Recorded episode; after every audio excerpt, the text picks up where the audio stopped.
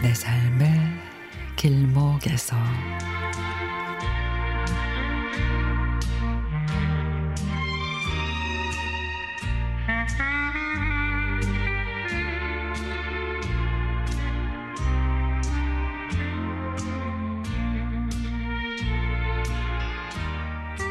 어릴 적에는 좋은 거 보면 수집하고 간직하고 보관했다가 보는 걸 기쁨과 행복으로 느끼고 살았습니다.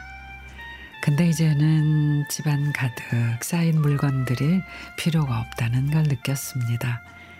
그래서 주위에 나눠주기도 하고 새 물건은 마켓을 통해 판매도 하고 있습니다. 그러던 어느 날 제가 올려둔 상품을 보고 한 중년의 남자분이 연락이 왔습니다. 저기 저 대신에 우리 아들이 물건을 받으러 갈 거예요. 그래서 약속 장소에 가니 중학생으로 보이는 학생이 와서 물건을 받아갔습니다. 그리고는 몇 분 뒤 그 학생이 저에게 전화를 해서 이거 물건이 다르잖아요. 왜 그림하고 물건이 다르죠? 하면서 다짜고짜 화를 냅니다. 도대체 이게 무슨 일인가 싶었어요. 그래서 아니 팔려고 올려둔 그림이랑 같은 상품인데 무슨 말 하는 거예요?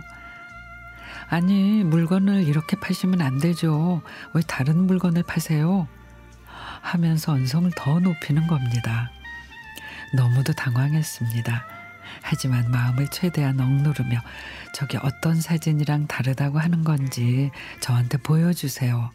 라고 했더니 저기 아버지랑 통화 좀 할게요. 하고는 잠시 후 아버지가 전화가 왔습니다. 아이고, 죄송합니다.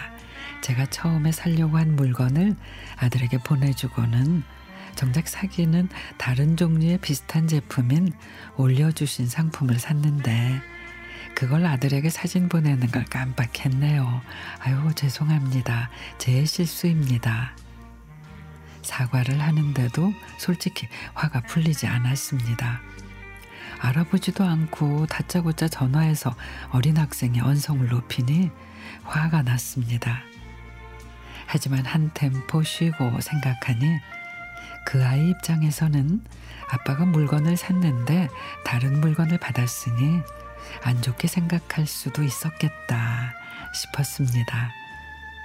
제가 20대 같았으면 같이 화를 내고 싸움까지 번질 수 있었겠지만 나이가 드니 감정보다는 객관적으로 상황을 보고 또 입장을 바꿔서 생각하며 그 아들의 마음도 이해가 됐습니다. 나도 이제 뾰족하던 모서리가 많이 둥그러졌구나 하는 걸 느낀 하루였습니다.